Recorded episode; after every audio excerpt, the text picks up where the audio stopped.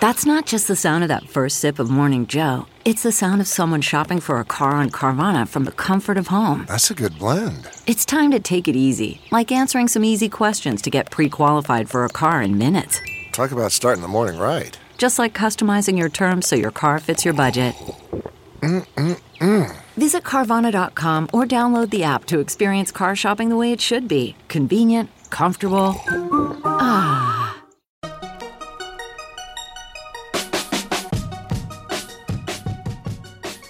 Welcome to the Techmeme Ride Home for Friday, March 23rd, 2018. Today, low cost iPads are coming, Dropbox IPOs, there are touchscreen issues with Galaxy S9s, Craigslist pulls all of its personal ads, and the weekend long reads. Here's what happened today in the world of tech.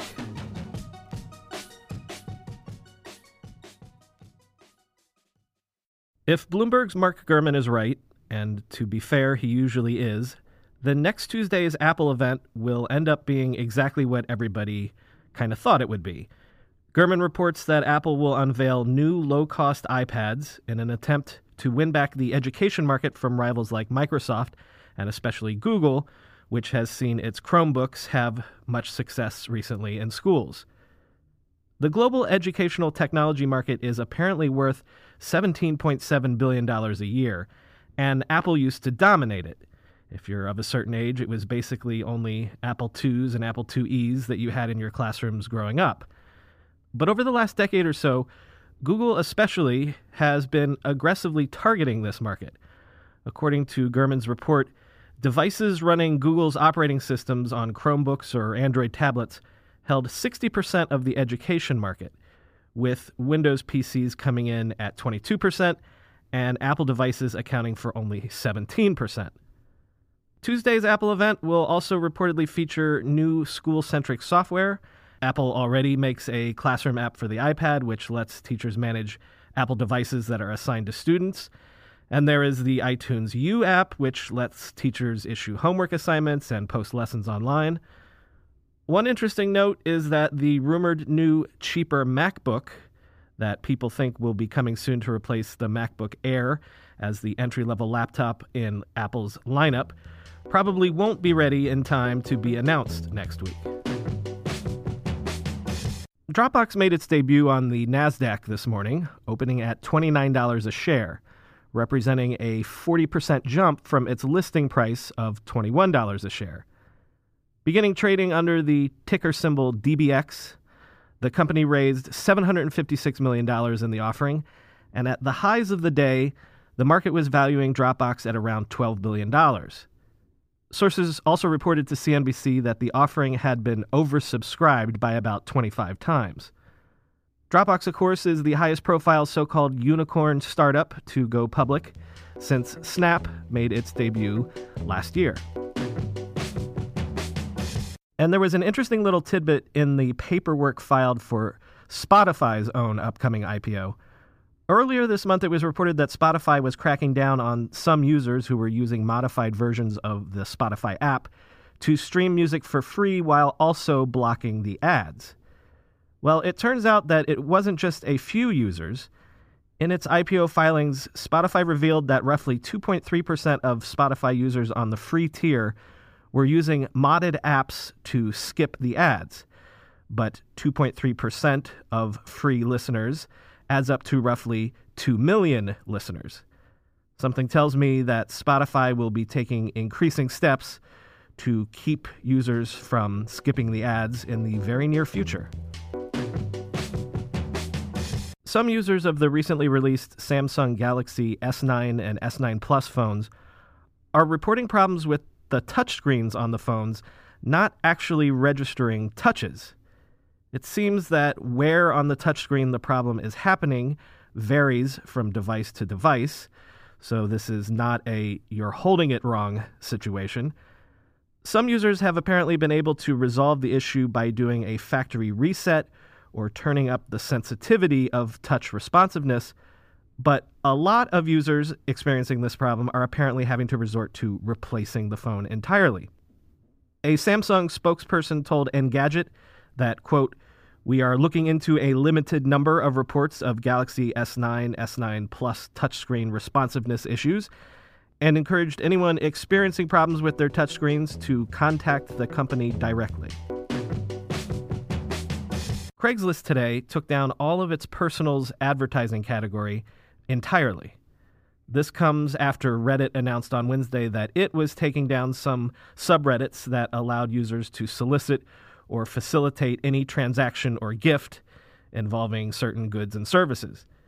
These moves come after both houses of Congress just this week passed the Allow States and Victims to Fight Online Sex Trafficking Act, otherwise known as FOSTA. The bill, which was designed to be an anti sex trafficking law, awaits President Trump's signature. Many in the tech industry opposed this bill on the grounds that it would have a chilling effect on online services and platforms that allow users to trade services, whether those services are of a sexual nature or not. The bill, which is an amendment to sections of the Communications Decency Act, states that websites can now be punished for, quote, facilitating prostitution and sex trafficking. The landmark 1996 Communications Decency Act shielded website operators that host third party content from civil liability. In other words, the owner of a blog can't be sued for comments made on a blog post, and eBay can't be sued because somebody sold stolen goods on its platform. But with that liability protection potentially about to go away, Craigslist said that it was simply too great a risk to host any personals advertising at all. In a statement, Craigslist wrote, quote, Any tool or service can be misused. We can't take such risk without jeopardizing all our other services, so we are regretfully taking Craigslist personals offline. Hopefully, we can bring them back someday. To the millions of spouses, partners, and couples who met through Craigslist, we wish you every happiness. End quote. The Electronic Frontier Foundation and other digital rights advocacy groups opposed the legislation. Elliot Harmon, an EFF activist, wrote, quote, It's easy to see the impact that this ramp up in liability will have on online speech. Facing the risk of ruinous litigation, online platforms will have little choice but to become much more restrictive in what sorts of discussions and what sorts of users they allow censoring innocent people in the process. End quote. And interestingly enough, the Justice Department itself had warned Congress in February that the bill raised, quote, a serious constitutional concern, as the law was apparently written to apply retroactively, something that would seemingly be an obvious violation of the Constitution's ex post facto clause. And ironically, the bill was opposed by some anti sex trafficking advocates as well, because it failed to distinguish between trafficking victims and sex workers. It potentially also does more harm than good to victims because it would eliminate sex workers' sources of income and would hamper existing anti trafficking investigations. The House version of the bill is actually an update to the century old Mann Act, which prohibited prostitution across state lines. They think that shutting down any online platform is going to miraculously end human trafficking. Jessica Peñaranda, director of strategic initiatives at the Sex Workers Project, told the website Injustice Today. But real solutions aren't so easy, Peñaranda says. The U.S. Department of Justice today charged and sanctioned nine Iranian nationals and an Iranian company for what it alleged were hacking attempts targeting hundreds of universities worldwide, dozens of companies, and parts of the U.S. government. The hackers were not accused of being directly employed by Iran's government, but Justice said the hacking attempts were on behalf of Iranian interests. The cyber attacks began in 2013 and resulted in the theft of 21 terabytes of academic data from 114 U.S. universities and 176 universities overseas. The hackers targeted the email accounts of 100,000 professors worldwide, half of them U.S. based professors, and successfully compromised at least 8,000 of them. The hackers also reportedly targeted the Federal Energy Regulatory Commission, the U.S. Department of Labor, the United Nations, and the computer systems of the U.S. states Hawaii and Indiana. Apparently, the hackers were after academic data related to science and technology, engineering, social sciences, and medicine. U.S. Deputy Attorney General Rod Rosenstein said U.S. authorities, quote, will aggressively investigate and prosecute hostile actors who attempt to profit from America's ideas by infiltrating our computer systems and stealing intellectual property. In related news, the Department of Justice also reportedly reached out quietly to several tech companies on Friday and warned them to expect cyber attacks from Iran in retaliation for this crackdown announced today. Well, it's Friday, so it's time for some weekend long read recommendations. First up, Wired UK has a neat piece entitled how IKEA's Future Living Lab created an augmented reality hit. It's about the augmented reality app IKEA Place, which IKEA launched last September, and allows people to drop virtual furniture into their own homes and view the results through their smartphone camera. One of the first apps to make use of Apple's ARKit framework, the app has proven popular with IKEA fans for obvious reasons. But what I found interesting in the piece was that IKEA knows that the app could potentially provide it with a ton of data on its own customers. After all, by using the app, you're showing IKEA the dimensions of your actual home. But for the time being, at least, IKEA is resisting the urge to mine this data. We want to help you, but we don't want to intrude on you. Michael Valsgaard, digital transformation lead at IKEA, told Wired UK. Quote, we could do a crazy amount of commercial things with the data, but I've instructed the company to delete it. Given recent events, that comes off as sounding pretty good right now. Well, we almost made it all the way through this entire episode without mentioning Facebook, but not quite.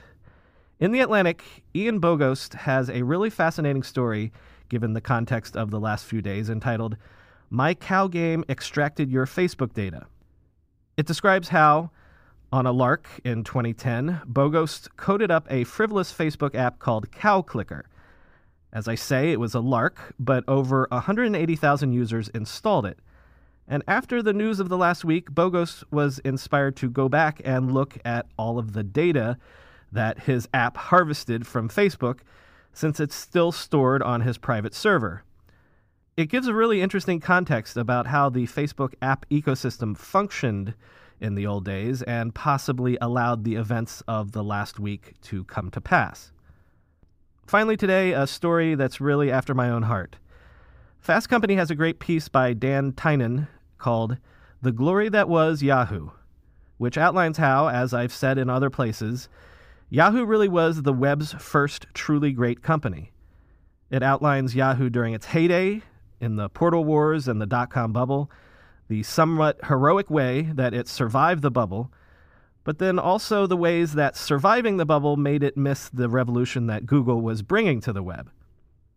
It also highlights some of the firsts that most people don't remember Yahoo was responsible for, like providing online file storage before the likes of Dropbox, online music streaming before the likes of Spotify, and Broadcast.com, which is the whole reason that Mark Cuban is a billionaire today. It's really, really a great piece. Some of you might be aware that I do another podcast called the Internet History Podcast, so this sort of thing is right up my alley.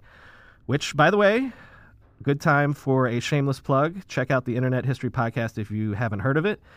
I did two entire episodes on the history of Yahoo and have interviewed several early Yahoo employees, including Yahoo's employee number three and if Yahoo's not your bag, the most recent episode that dropped this week was an interview with Eugene Wei, who was an early Amazon employee as well as an early Hulu employee. Check out the Internet History Podcast. Also, a good weekend long listen. That was the Techmeme ride home for today. Enjoy your weekend, everybody. You've earned it. I've been your host, Brian McCullough. Follow me on Twitter at BrianMCC and check out techmeme.com on the web. And come back Monday afternoon so we can dive into all of this again.